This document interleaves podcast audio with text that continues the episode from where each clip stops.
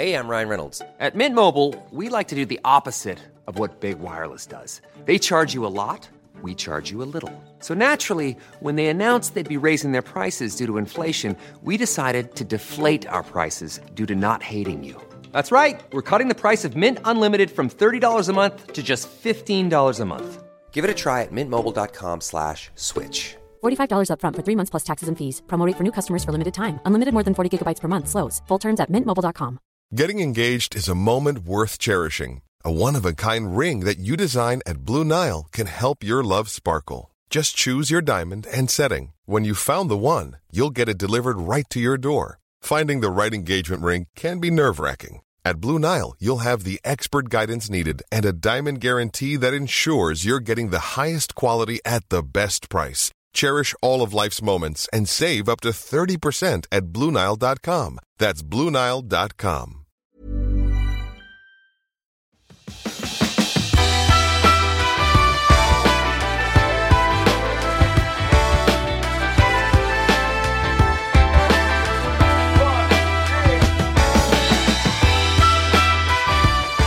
Hej och välkommen till Klimakteriepodden med mig, Åsa Melin.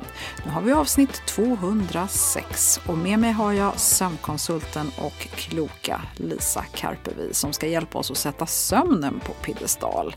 Ja, det kanske inte är världens lättaste, för vem känner inte igen sig i att sömnen är ganska kass, om inte hela tiden, så allt för ofta. Speciellt om den blir störd av allt från nattsvettningar, vallningar och kanske är du precis som jag lättväckt. Och dessutom så påverkar ju hur vi lever sömnen i all högsta grad. Jag eh, tänker att det kan vara värt att bara förklara GABA. Det är en förkortning och jag ska inte ge mig in i vad det står för men det är i alla fall en signalsubstans som är eh, hämmande i centrala nervsystemet. Alltså det verkar lugnande på oss. Det är en form av smörsyra. Det kan bara vara värt att ha med sig och det här går att köpa alltså i form av tillskott om man är intresserad. Jag tycker att du ska ta en stund för dig själv nu, koppla av och ta in vad som sägs här i avsnittet. Och kanske är det precis det här som du behöver höra just nu. Så välkommen att lyssna.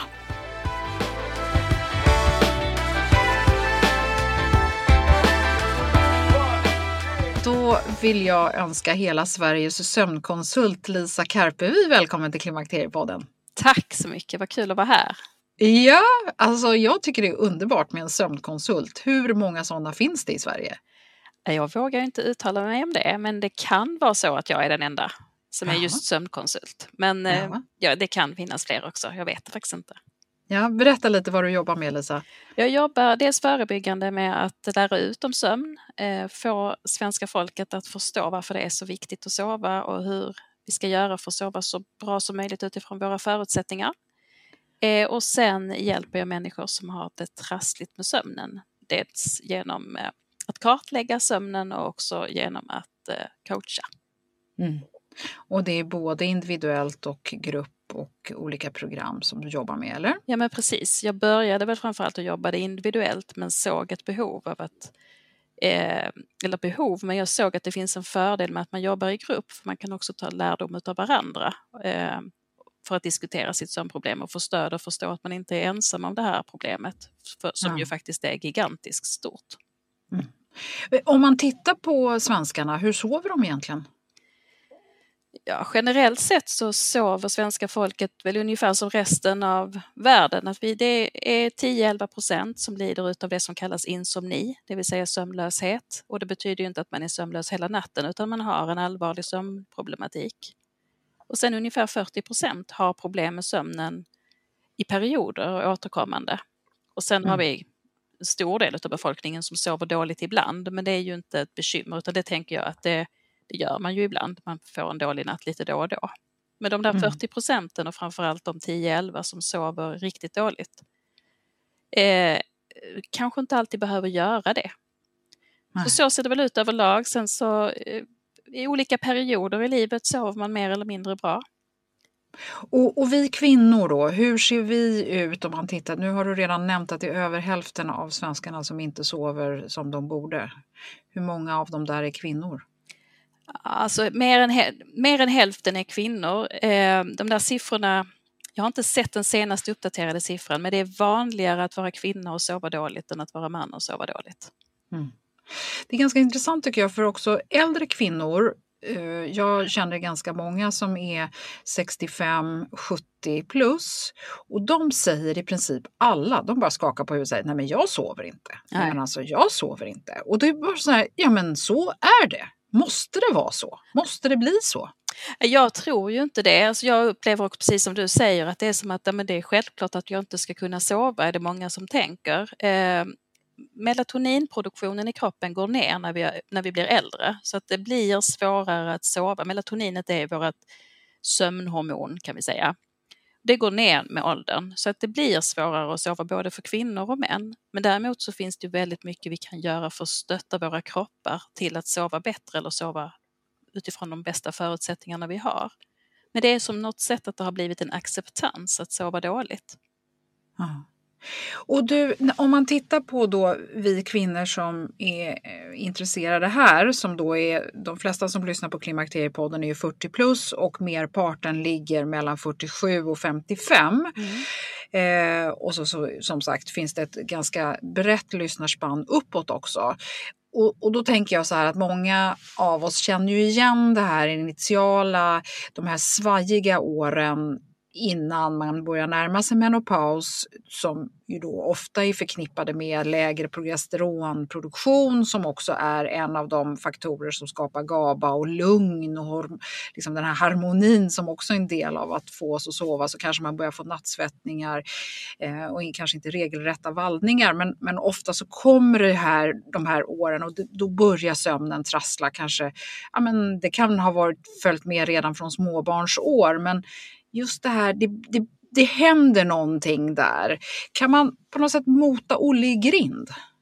Ja, det kan man absolut göra, säger jag. Kanske, jag tror att alla skulle kunna mota Olle i grind om det och se att den här sömnproblematiken som drabbar många från jag möter kvinnor från 40, kanske ännu tidigare, precis som du säger, att det kanske börjar redan i småbarnsåren och sen även om barnen börjar sova så kommer man inte själv tillbaka till en god nattsömn igen.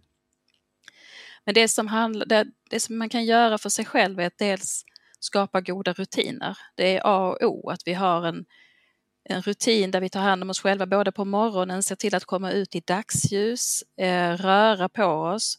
Motion och rörelse är otroligt viktigt för sömnen. Och jag brukar prata om att det, det handlar om hur kroppen har det och det handlar om hur tankarna har det, det intellektuella och det emotionella eh, och också det själsliga att hur, hur ser det ut inuti mig? Hur mår jag? Får alla delar av mig ehm, uppmärksamhet och utrymme? Och är jag stressad på något sätt? Är den stressen i så fall är den fysisk så att den sitter i kroppen? Kan jag göra någonting åt det? Eller är det så att jag arbetar för mycket eller kanske tänker för lite? Tänka för lite kan man kanske inte göra, men att man, men att man ser till att helheten, hela människan behöver vara i balans. Eh, och där kan man hitta olika sätt att jobba med sig själv och det första tänker jag man behöver göra är att börja reflektera och ta sig tid och sitta ner och lyssna inåt och kanske vända fokus lite mer mot sig själv istället för att rusa på där ute. Mm.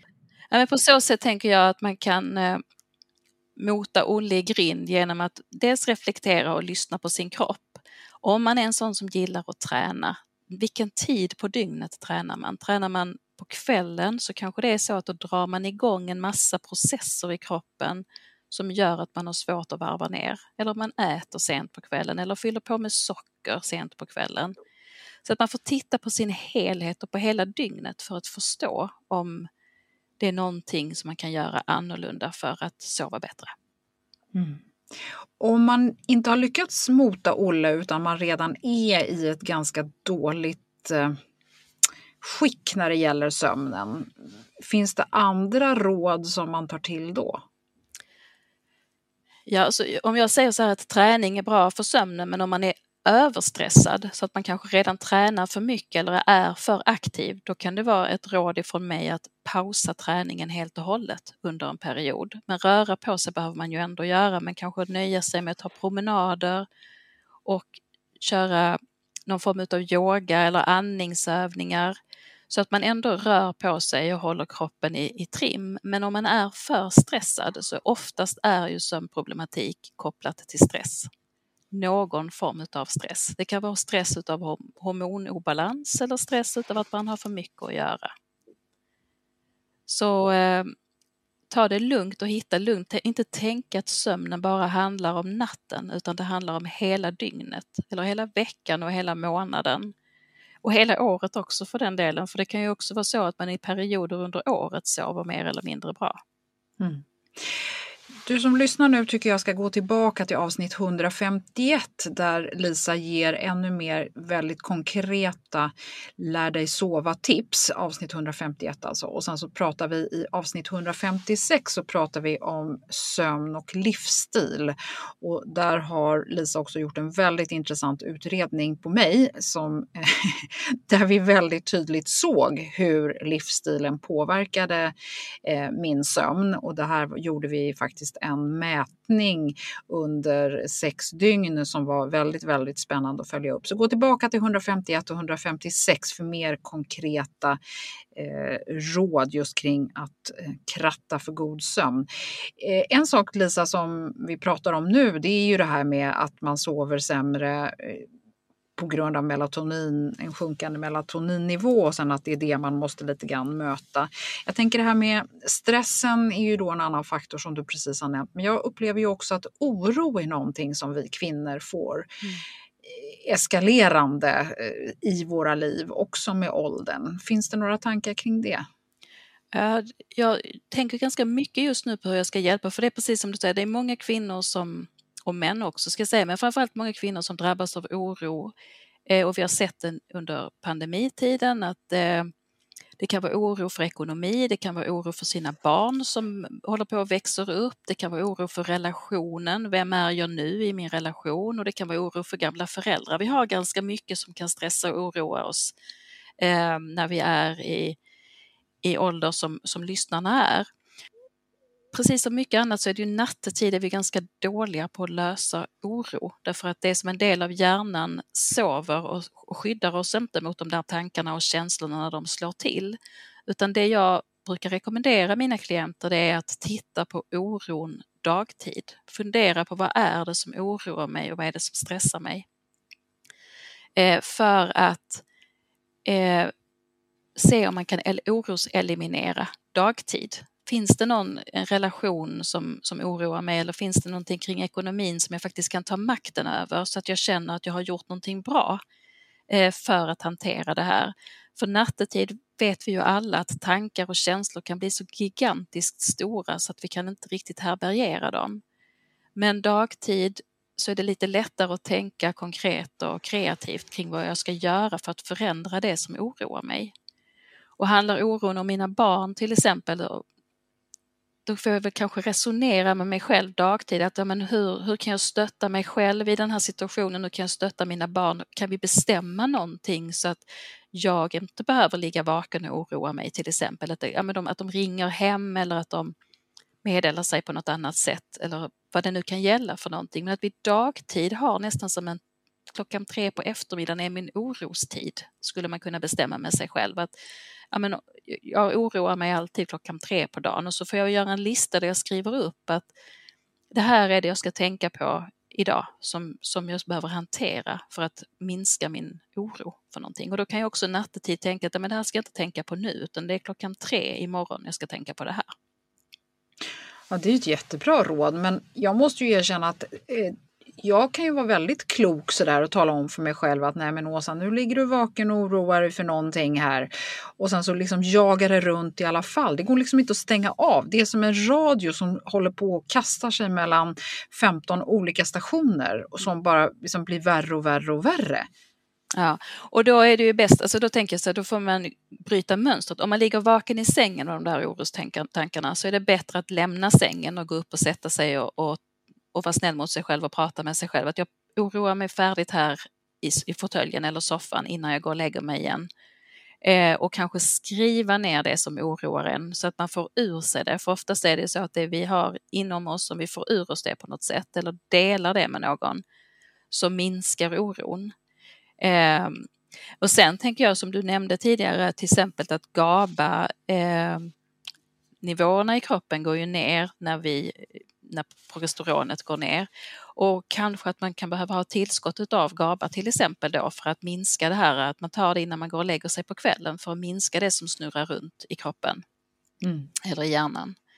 Så man får prova sig fram på olika sätt för att oro är ett bekymmer men det som jag upplever är utifrån det beteendevetenskapliga då att om man kan få koll lite grann på sina tankar och sina känslor och uttrycka dem och också uttrycka för sig själv att ja, men vad behöver jag just nu? Behöver jag bli hållen av någon? Kan jag hålla mig själv eller någon annan? Eller behöver jag göra upp ett, en strategi för att hantera det här på ett bra sätt så att jag inte behöver ligga vaken med det? För mig så är det också så här ibland att jag inte kan utröna vad är det jag egentligen tänker på och är jag verkligen orolig för det här? Utan det är bara på något sätt att tankarna drar omkring. Förstår du? Att det, det är så här, det kanske är baserat på oro, men det är som att det inte går att kontrollera hjärnan. Att bara så här, men hallå, vänta, stäng av. Det går inte, utan då börjar den tänka på allt från vad jag ska äta till frukost till vad jag ska eh, göra på helgen till som inte är oro egentligen, som är baserat kanske egentligen på något annat. Förstår du? Mm. Och det är ju många också som upplever att det kan gå från noll till hundra när man vaknar så där mitt i natten. Att man, det, ja, man, absolut. Ingen tid alls så är man i liksom, superpåslag. Eh, och det är ju oftast kopplat till någon form av eh, förhöjt kortisol, alltså någon förhöjd stress i kroppen. Eh, och det ska man ju jobba med att sänka de här kortisolnivåerna dagtid genom yoga och meditation, andningsövningar. Och många upplever att om de tränar på andningsövningar dagtid så kan de ta till andningsövningarna på natten. Men det gäller ju att komma på de där övningarna när man har det där hjärnsnurret. Så att mm. mitt bästa tips är nog fortfarande att gå upp eh, och göra någonting annat en stund och stressa av. Eh, mm. Ta ett glas mjölk och en banan kanske eller någonting. Ska jag inte uppmuntra folk till att äta och dricka nattetid egentligen, men det kan vara att man behöver hitta ett sätt för att bryta mönstret för att lugna ner tankarna. När hjärnan funkar tillsammans så brukar man oftast kunna i alla fall placera ut tankarna där de hör hemma. Mm. Ja, nej, men det där med andningsövningar är någonting som jag försöker jobba med. Att jag liksom andas in på sex, håller på sex, andas ut på åtta, försöker hålla på sex så att det blir någon slags sån här mönsterandning. Och det, det kan funka ganska bra kan jag tycka. Många upplever ju också att den här yogaformen, eller meditationsformen ska man väl kalla det, som heter yoga nidra, eh, som är en eh, det låter ju som yoga, att det ska vara något fysiskt, men yoga nidra betyder yogisk sömn, så det är helt stilla liggande eh, guidad meditation där man guidas igenom kroppen och först får spänna olika delar av kroppen för att också hjälpa kroppen på traven och känna var spänningarna sitter. Och sen andas man sig och eh, ner i ett lugnare, en lugnare tillvaro. Eh, och sen guidas man runt i kroppen på ett sätt som gör att eh, upplever i alla fall jag och många med mig att tankarna lite grann lugnar ner sig för att man behöver fokusera på någonting annat. För mm. ofta kan det ju vara det vi behöver för att bryta ett mönster, tänka på någonting annat en stund. Just det. Just det. Yoga Nidra det hittar man ju på Youtube och olika eh, meditationsforum och kanaler. Det kan vara, verkligen vara värt att testa och se om mm. det kan vara någonting. Mm, toppen. Jag tänker att nu är vi mitt inne i det här med mörkret ja. och eh, vi, har, vi har inte kommit till vändningen ännu. Och då tänker jag att det finns dels eh, det här man vrider klockan och en del hatar det och en del älskar det. Eh, att det plötsligt blir lite ljusare på morgonen men eftermiddagen blir ju som en rullgardin ner. Och vad gör man då bäst för att hålla igång energin och hur, hur ja, hur, hur, försöker man komma bort från det här eftermiddagsdippen som liksom många av oss känner igen från tresnåret men nu är den liksom accentuerad med mörker förutom att man har dippen ändå. Precis. Ja, det är ju svårt vintertid för många eh, med både piggheten och ofta också många som drabbas av ju vintermörker, depression. Eh, liksom man, man känner, många känner sig lite deppiga och lite nere den här årstiden. Eh, precis som en del har väldigt svårt på våren och sommaren när det blir väldigt ljust, för då kan ju det ställa till det att man har väldigt svårt att sova på grund av ljuset och så blir man trött av det. Eh, personligen älskar jag den här tiden när det är mörkt nattetid och det är mörkt om jag går upp på toaletten på natten. Jag tycker det är fantastiskt just nu så att jag klagar inte på det. Men det som är viktigt är ju att ha ett förhållande till dagsljuset, att komma ut och försöka fånga ljus eh, dagtid därför att det hjälper dels till med den här melatoninproduktionen som vi pratade om, melatoninet, men det hjälper oss också att bli pigga. Eh, därför att det som händer är när vi kommer ut i dagsljus så stängs kranen till melatoninet som gör oss trötta av. Och det kan vara väldigt svårt att komma ut när det är mörkt när man går hemifrån och det är mörkt när man kommer hem. Så det är svårt att fånga dagsljuset. Men kan man försöka komma ut och få en stunds dagsljus när, när solen har gått upp eller när det är ljust ute så hjälper det till väldigt, väldigt mycket att man ska kunna hålla sig piggare. Mm. Och det är en kvart på lunchen eller gärna en halvtimme om det går, att man kanske försöker ta, att man går till och från bussen på morgonen eller vad som helst, försöker fånga så mycket dagsljus ni kan eh, mm. under dagen för att det hjälper till. Eh, sen är det också viktigt att fylla på med vätska så att man inte eh, blir uttorkad i kroppen för det skapar ju också trötthet.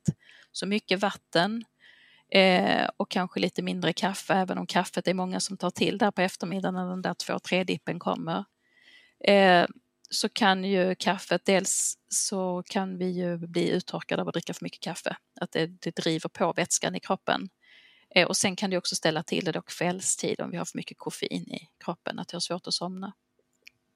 Men sen måste jag säga att en sån här dagsljuslampa eh, som man kan köpa som eh, är, det är ju inte dagsljus, men det är ju ett starkt ljussken man kan sitta i på, och tända upp en lampa så att man får i sig mycket starkt ljus.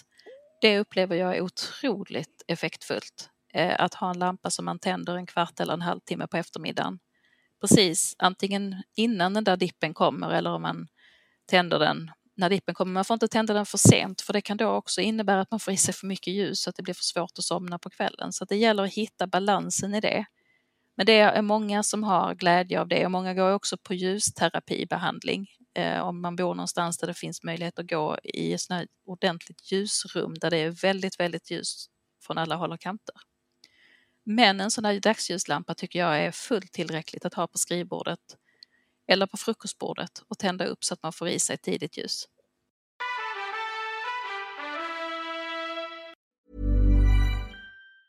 As a person with a very deep voice, I'm hired all the time for advertising campaigns. But a deep voice doesn't sell B2B, and advertising on the wrong platform doesn't sell B2B either. That's why if you're a B2B marketer, you should use LinkedIn ads. LinkedIn has the targeting capabilities to help you reach the world's largest professional audience. That's right. Over 70 million decision makers all in one place. All the big wigs, then medium wigs. Also small wigs who are on the path to becoming big wigs. Okay, that's enough about wigs. LinkedIn ads allows you to focus on getting your B2B message to the right people. So, does that mean you should use ads on LinkedIn instead of hiring me, the man with the deepest voice in the world? Yes. Yes, it does. Get started today and see why LinkedIn is the place to be to be. We'll even give you a $100 credit on your next campaign. Go to linkedin.com slash results to claim your credit. That's linkedin.com slash results. Terms and conditions apply. Hey, I'm Ryan Reynolds. Recently, I asked Mint Mobile's legal team if big wireless companies are allowed to raise prices due to inflation. They said yes. And then when I asked if raising prices technically violates those onerous two-year contracts, they said, what the f*** are you talking about, you insane Hollywood ass?" So to recap, we're cutting the price of Mint Unlimited from $30 a month to just $15 a month. Give it a try at mintmobile.com slash switch. $45 up front for three months plus taxes and fees. Promo for new customers for limited time. Unlimited more than 40 gigabytes per month. Slows. Full terms at mintmobile.com. Det är härligt att klimakteriets tabu äntligen är på väg bort. Vill man försöka klara sig utan hormonbehandling så finns nu många nya kosttillskott som lovar bland annat hormonell balans och som ska stötta brister. Jag vill lyfta min räddare i nöden, femarell. Det har inte bara varit min utan många andra kvinnors räddning i över 20 år. Och med lång tid på marknaden, med nöjda användare, dessutom med 20 forskningsstudier så vågar jag säga att det kan vara en god idé att prova femarell. Femarel finns på apoteken och i hälsokostbutiker. Tack Femarel som varit min samarbetspartner i många år.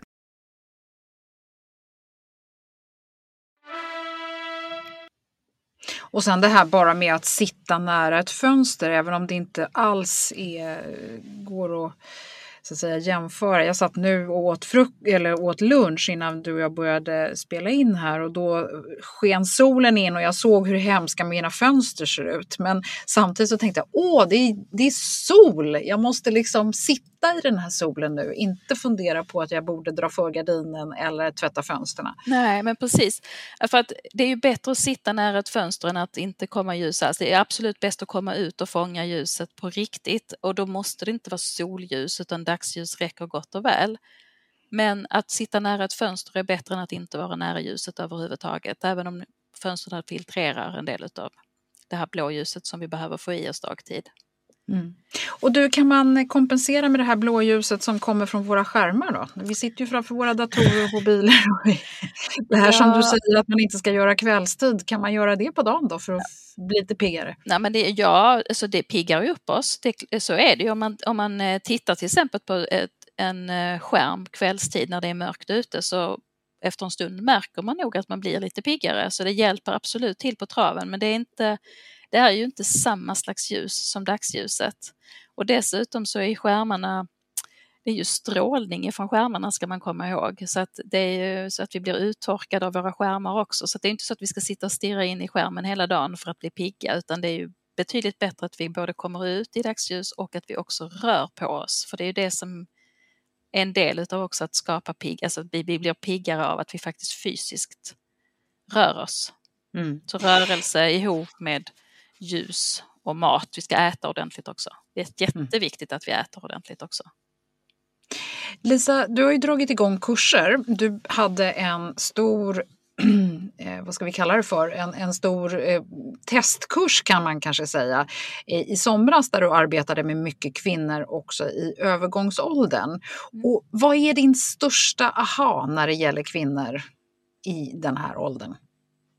Ja, alltså min största aha är nog att inse hur många kvinnor det är som faktiskt har ett bekymmer med sömnen. Eh, och att man inte riktigt pratar med andra människor om det utan det är lite grann som att man ska vara duktig och känna att det här ska jag stå ut med, det här ska jag hantera. Men också att det finns ganska mycket okunskap om sömn. Eh, som just det här med vatten till exempel, att man inte tänker på att dricka vatten ordentligt för att hålla sig pigg. Eh, det var det bara ett, ett exempel. Men, och, då, kan vi, då får vi väl säga då, vad är att dricka ordentligt med vatten?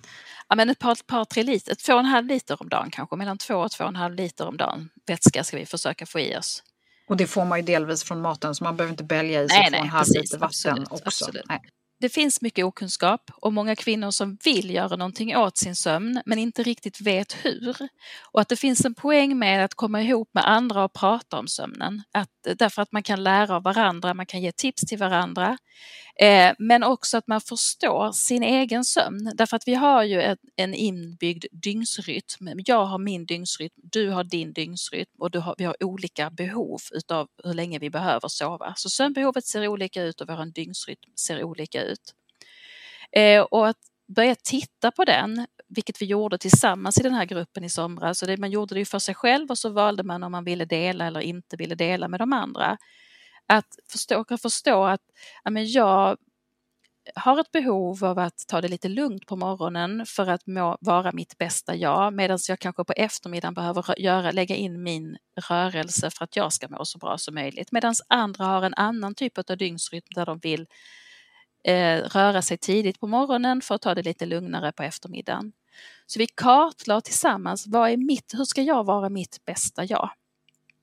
Och där i det fyllde jag också på med kunskap för vad är det vi behöver för att sova så gott som möjligt och hur kan vi ta hand om oss själva för att sova så bra som möjligt.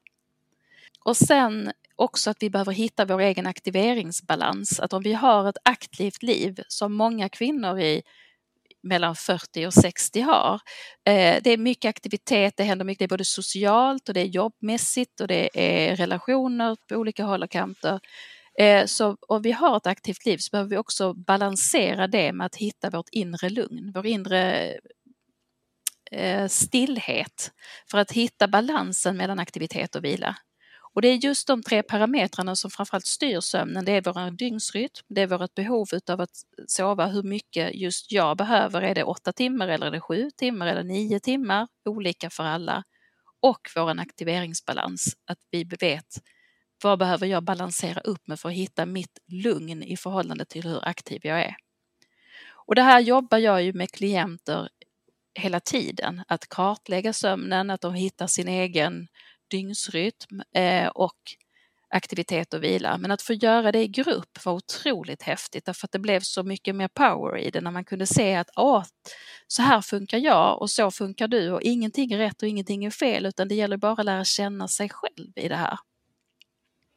Och hur gör man då om man vill komma igång med det här? Om man nu inte har förmånen att ta del av någon av dina gruppsessioner utan man kanske Ja, det kan man väl kanske starta på sitt jobb eller man kanske kan starta med någon väninna eller så gör man det bara helt enkelt på egen hand. Men just den här kartläggningen, jag tänker att det kan vara lite knepigt att veta om jag är morgonmänniska eller kvällsmänniska för till exempel ljus och rörelse eller vad jag mår bra av. Mm. Och det bästa är att börja föra sömndagbok. Eh, att börja anteckna, ha en anteckningsbok som jag skriver i på morgonen kan jag börja med att anteckna hur natten har sett ut, ungefär vilken tid jag gick och la mig, vilken tid jag somnade, om jag har vaknat några gånger under natten, eh, vilken tid jag vaknar på morgonen, hur länge jag låg kvar i sängen, vilken energinivå jag vaknar med och hur jag har mått under dagen antecknar man sen på kvällen. Att man tittar på hela dygnet och också kanske har lite koll på hur mycket kaffe man drack eller om man tränade och rörde sig och så, vad man gjorde för någonting. Så det är ett ganska omfattande arbete och att man gör det under en period för att se mönster. Eh, vad kan det vara som påverkar just mig? Och sen att man försöker börja balansera det där då utifrån eh, det behovet man själv känner att man har. Så hur länge skulle du vilja säga att man behöver föra en sån här dagbok för att kunna börja dra någon lärdom och se mönster? Eh, jag brukar säga åtminstone två veckor. Ehm, en veck, det finns en del som säger att jag har tittat i en veckas tid, men då kan det ju vara att man har varit förkyld en dag eller det råkade vara en fest på helgen som ställde till där man drack ett, ett glas. Alltså, alkohol har jag inte nämnt, men alkoholen påverkar ju vår sömn väldigt mycket också. Ehm, att man har druckit ett glas vin mer än man brukar och så har man legat vaken lite grann utav det. Så det, det är bra att titta i alla fall under två veckors tid. Eh, innan man börjar dra några slutsatser och göra några förändringar. Och sen är det väldigt bra om man börjar förändra då att man försöker hitta en så jämn dygnsbalans som möjligt. Att eh, försöka gå upp ungefär samma tid varje dag och gå och lägga sig ungefär samma tid varje dag. För apropå det vi pratade om med vintermörkret och den här tiden med vintertiden som vi är inne i just nu, att Dels har vi ju det här med att vi håller på att vrida klockan fram och tillbaka två gånger om året som påverkar sömnen mycket. Men vissa av oss har ju också det här som kallas eh, social jetlag, alltså att vi flyttar dygnsrytmen på helgerna kontra veckodagarna. Och det är ju egentligen ett mycket större problem för kroppen än vad att vrida klockan två gånger om året är. Ehm, för att om man har en dygnsrytm under veckan när man går upp klockan sex på morgonen kanske och går och lägger sig klockan tio på kvällen. Men på helgen går man då och lägger sig istället två eller ett på natten. Då har man förskjutit sin dygnsrytm tre timmar. Och sen ska man då försöka gå upp på måndag morgon klockan sex fast man har fått sova till klockan nio både lördag och söndag. Och då är det som att man nästan har rest genom tre tidszoner, att man, alltså man är helt felställd i sin dygnsrytm. Eh, och därför så är det att rekommendera att man försöker hålla sig till samma tider varje dag. Så att man inte förskjuter dygnsrytmen för det är ett jättebekymmer för många att början av veckan komma upp på morgonen. För att man då har sovit lite för länge på helgen. Finns det några tankar om vilket som är värst? Eh, om man nu säger, vi låtsas nu att man måste gå och lägga sig sent, man är kanske på en middag och det går inte att kila hem eller vad det nu kan vara, eller om man ska hämta något barn sent eller whatever. Eh, så säger vi att man kommer i säng klockan ett. Är det bättre då att ställa klockan och gå upp klockan sex än att låta sig, tillåta sig själv att sova länge? Det är faktiskt bättre att gå upp klockan sex, eller i alla fall klockan sju. Att man inte tar mer än en timmes förskjutning utav den där timmen. Alltså, eller den originaltiden så att säga. Mm. Och då kommer man ju bli lite trött under dagen men då har man i alla fall kvar sin dygnsrytm och så får man kanske pressa sig lite grann på kvällen och hålla sig vaken så att man kommer i säng vid rätt tid i alla fall. Många gillar ju att ta helgen till eller ta chansen under helgen och ta en liten powernap eller ligga på soffan och slumra en stund på eftermiddagen. Vad, vad har du att säga om det? Äh, så här är det, om man har en, en sömnproblematik, alltså att, som, att man verkligen har problem med att sova, då ska man undvika att ta tupplur på eftermiddagen därför att man förskjuter det som kallas sömntryck, alltså behovet av när man ska gå och lägga sig. Men om man inte upplever att man har en sömnproblematik utan eh, och då menar jag egentligen den allvarliga sömnproblematiken, att man sover lite dåligt, då kan det vara väldigt bra att ta en powernap på eftermiddagen. Därför att då sänker man kortisolnivåerna i kroppen, det vill säga stresspåslaget. Vilket är gott, kan göra gott för kroppen eller för hjärnan och hela välmåendet. Men man ska akta sig för att den där tiden ska bli, den får inte bli för lång utan en powernap rekommenderar man ungefär 20 minuter. Därför att efter 20 minuter så går man ner i djupare sömn och kommer man in i det som kallas djupsömn eh, då så påverkas nattsömnen negativt. Men att lägga sig ner och vila en liten stund och till exempel ta en, lyssna på en sån här yoga nidra som jag nämnde tidigare. Eh, det gör ofta väldigt gott för att eh, man slappnar av och återhämtar sig på ett bra sätt. Mm. Så det är lite både och det där med, med powernap. Men jag upplever att eh, de jag jobbar med mår väldigt bra av det. Många tar också en powernap på jobbet. Men det är samma där, då är det viktigt att man inte somnar så att man somnar djupt utan att man eh, hittar ett sätt att komma ner i en, en eh, lätt sömn men inte faller in i den djupa sömnen. Ja, jag kan ju se många olika yrken där det är helt omöjligt att göra det där. Ja. Men jag får se någon som jobbar som bussförare eller eh, på en förskola. Ja, där, där funkar det inte. Sorry guys. men, ja, nej, men, nej, fast du vad, jag har faktiskt eh, jobbat med en förskollärare men hon dealade med sin chef. Hon hade svårt problem med sömnen och var väldigt, väldigt stressad och då kom hon överens med sin arbetsgivare om att det var okej okay för henne. Dels att hon fick komma ut i dagsljus eh, och det kommer ju förskollärare ut i naturligt i alla fall eh, med barnen. Men att hon fick gå och lägga sig 20 minuter på, att det bara fanns en rast eh, och då fanns det också ett utrymme för henne där hon kunde dra sig tillbaka och vila. Mm. Men mm. man kan ju inte göra det. Busschaufför, då, då, måste han ju ha paus. Eller hon. Ja, och det har eh, väl hon förhoppningsvis någon gång då och då, tänker jag. Kanske svårare med var man ska utföra sin paus då i så fall. Ja. Ja. Du eh, Lisa, du har ju själv en historia med insomni och eh, hur har det fungerat nu när du själv har börjat tassa runt lite i förklimakteriet? Är det något som du skulle vilja dela med oss? Jag delar gärna, eh, men jag ska säga att just nu sover jag väldigt bra. Eh, jag har ju skov ibland med min insomni som jag kommer in i när det är någonting som rubbas i min eh, tillvaro, när jag blir stressad eller orolig för någonting. Då tappar jag oftast det är sömnen som jag tappar direkt. En del får ju migrän och andra får ont i magen. Jag tappar sömnen på en gång. Eh, och när min kropp började hålla på och strula med, jag kan eh, se att hormonerna har, liksom, det, det händer ju grejer i kroppen, då började jag också sova dåligt direkt. Och det är så det också har varit för mig under mina graviditeter, så jag är ganska beredd. Men eh, just nu, så jag, dels älskar jag ju mörkret som jag sa. Jag tycker det är fantastiskt med den här årstiden för att jag störs inte av dagsljuset. För för mig är det annars så att jag vaknar ju alltid när solen går upp i princip och så har jag svårt att somna om. Eh, men jag tror också att jag är inne i ett bra flow just nu. Jag, jag försöker träna styrketräning, och röra på mig. Eh, och jag, jag lever ju väldigt mycket som utifrån min sömn. Jag har min sömn på piedestal hela tiden, att jag försöker lyssna på min kropp och eh, göra vad jag kan för att stötta sömnen. Eh, och förhoppningsvis så får jag väl lite lön för mödan nu då när jag eh, kommer in i den här struliga tiden i livet. Mm. Vi får väl se. Ja, och sen behöver ju inte alla få det trassligt. Det, så är det ju faktiskt också. Man behöver inte sitta och vänta på att eländet ska börja. Det kanske aldrig kommer. Nej, precis. Man får, nej, man får inte ha de där katastroftankarna utan får njuta av alla dagar. Jag njuter alla dagar jag vaknar och har sovit gott på natten. Så är det. Ja. Eh, jag tar ju alltid lite magnesium på kvällen och eh, det upplever jag ju bra för att jag kan lätt få lite kli i benen och, och, och sånt där så det hjälper mig att, att slappna av lite muskelmässigt. Eh, det finns ju andra tips, andra typer av eh, hjälpmedel så där. Har du någon favorit? Att tyngdtäcke sover jag med varje natt och det har jag gjort sen jag, jag kraschade ju i väggen av min insomni för x antal år sedan. Eh, och då fick jag ett, ett rekommendationer med tyngdtäcke och sen dess så sover jag med det varje natt. Eh, och eh, förutom om jag bor på hotell till exempel, då brukar jag inte släpa med mig, men då saknar jag mitt täcke. Mm. Så det tycker jag är bra. Sen är det ju en del som tycker att det är för varmt med tyngdtäcke eh, eller att det blir för tungt och instängt. Men jag tycker i alla fall, för mig funkar det bra, så det är värt att prova. Mm. Magnesium tar jag också ofta och det hjälper, ja jag tror att det hjälper mig. Sen kan man ju ta melatonin i, i tablettform. Det är ingenting som hjälper mig överhuvudtaget. Jag känner ingen skillnad överhuvudtaget när jag tar melatonin eller ej.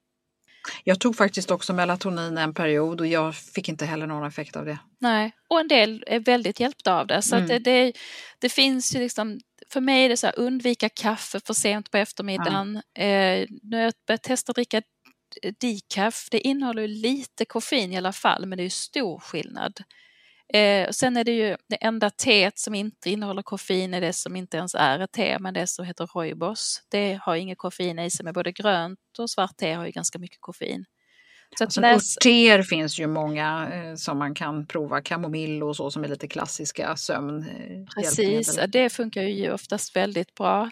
Och sen, jag har testat, just som jag nämnde innan, GABA, jag har testat att ta i, i perioder där jag har känt att jag blivit lite lugn av. Eh, så jag tänker att det finns så många husmorsknep att testa och ta till och prova sig fram. Mm. Eh, men det viktigaste för mig är nog att komma upp på morgonen samma tid varje dag, komma i säng ungefär samma tid varje kväll och försöka hitta lugnet innan jag går och lägger mig. Mm. Eh, och sen att se till att komma ut i dagsljus och, och röra på mig.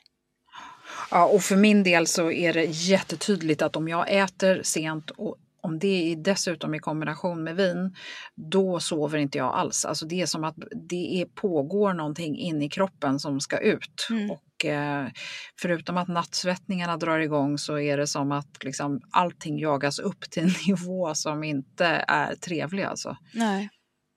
Ja, och då har du ju hittat, och det såg vi ju faktiskt också när vi gjorde den här mätningen på dig, att vin Jo, och jag provade ju också i olika mängd men det var ju så lite som att ett, ett och ett halvt glas påverkade ju sömnen ganska mycket. det upplevde jag inte. Men så fort det började bli mer än typ två glas då kände jag ju det jättetydligt också. Just precis. Ja. ja. Nej men man får ju välja sina tillfällen. Det är ju helt enkelt så. Har jag råd att sova dåligt i natt? Man får ju faktiskt nästan fundera på det sättet. Eller jag gör det i alla fall. Ja precis och sen också känna efter. Är jag väldigt stressad redan så kommer ju alkoholen att göra att stressen ökar. Och Coca-Cola är också en sån sak eh, som också innehåller mycket koffein. Eh, så att det är ju inte bara kaffet och bara alkoholen utan Livsmedelsverket har en fantastisk lista på vad, vilka vad som innehåller koffein till exempel. Eh, där man kan googla in och titta för att det kan ju vara eh, choklad innehåller ganska mycket koffein. Så är man en, en chokladknarkare och sitter och äter det på kvällen så kan det vara det som är orsaken till att man har svårt att somna eller vakna på natten. Mm. Så det gäller att som jag säger, kartlägga och få lite koll på livsstilen för det är många svar som finns i den. Mm. Och sen våga faktiskt vara ganska detaljerad, tänker jag, också i den här livsstilsanalysen och sin sömndagbok. Mm. Mm. Vad bra Lisa, tusen tack. Har vi missat någonting? Eller, jag tyckte att det blev ett väldigt bra liksom sammanfattningsvis, man får gå tillbaka till avsnitt 151 och 156 med dig om man vill ha mer konkreta tips och kanske kunskap rent vad det är som händer fysiologiskt och, och, och så vidare och mer om, om våra hormoner som påverkar. Men ja, vad tycker du? Jag känner mig nöjd. Jag tycker det är så kul att få vara med. Du är så, det är lättsnackat med dig. eh, och sen brinner jag ju för det här. Det här är ju min passion. Ja. Eh, jag tycker att det är så otroligt viktigt med sömnen. Och, eh, att vi faktiskt sätter, värdesätter vår sömn för att man mår så mycket bättre. Alltså det är ju så mycket lättare att gå upp på morgonen och möta livet. Eh, så att vi sover ju inte bara för natten känner jag, vi sover ju för livet och det tycker ja. jag är så viktigt att ta hand om oss. Mm. Ja, men toppen. Vi lägger en länk till din hemsida. Den här listan på Livsmedelsverket lät ju också lockande. Så eh, de hittar du som lyssnar på klimakteriepodden.se. Och eh, ja, men tusen tack Lisa. Då är jag så glad för att du ville komma tillbaka till Klimakteriepodden och förgylla höstmörkret. Mm, tack för att jag fick vara med. Tack.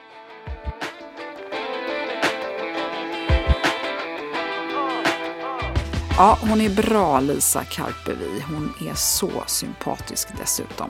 Just nu så provar jag en mängd saker för att främja sömnen och jag tycker det funkar riktigt bra just nu. Bland annat så tejpar jag munnen och det kan du höra mer om i avsnitt 187 och 192. Öronproppar har jag ju använt i åratal. Inget kaffe efter klockan 13 och sen eh, en tid tillbaka så har jag faktiskt haft stor glädje av ett tyngdtäcke eftersom jag hittat en vikt som inte låser fast mig och en tjocklek som inte får mig att svettas. Jag fick ju också ett bra tips här om att sänka kortisolnivåerna genom att träna på andningen och kanske är det här med yoga nidra någonting som kan vara något för fler än jag. Vi ska se till att ta upp det i ett kommande avsnitt. Och som sagt, det finns fler avsnitt om sömn. Du hittar Lisa Karpevi i avsnitt 151 och 156 och sömnforskaren Christian Benedikt och även Frida Rongtell hittar du i flera avsnitt. Du kan använda sökfunktionen på klimakteriepodden.se. Och redan i poddens begynnelse så gjorde jag ett avsnitt om sömn som kanske kan vara kul att lyssna tillbaka på. Det är avsnitt 17. I nästa avsnitt så är det dags för en personlig berättelse igen. Och nu är det Lotta Gray som besöker podden. Hon är kanske mer känd som Vimmelmamman. Och här kan vi börja tala om sömnproblem. Hur skulle jag må om jag snittade tre timmar per natt? Ja, jag vågar inte ens tänka på det. Så missa inte Lottas berättelse i nästa avsnitt när hon talar om sina utmaningar. Tack för att du lyssnar på Klimakteriepodden. Dela och sprid gärna och välkommen snart igen. Hej då!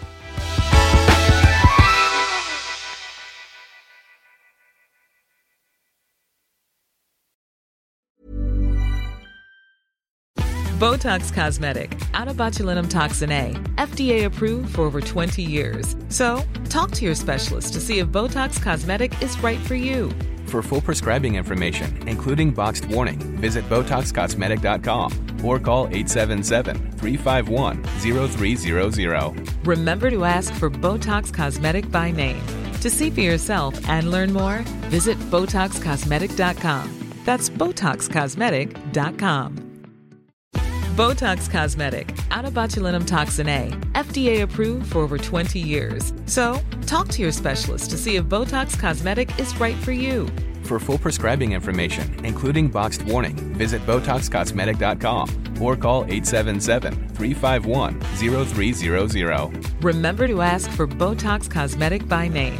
To see for yourself and learn more, visit BotoxCosmetic.com. That's BotoxCosmetic.com.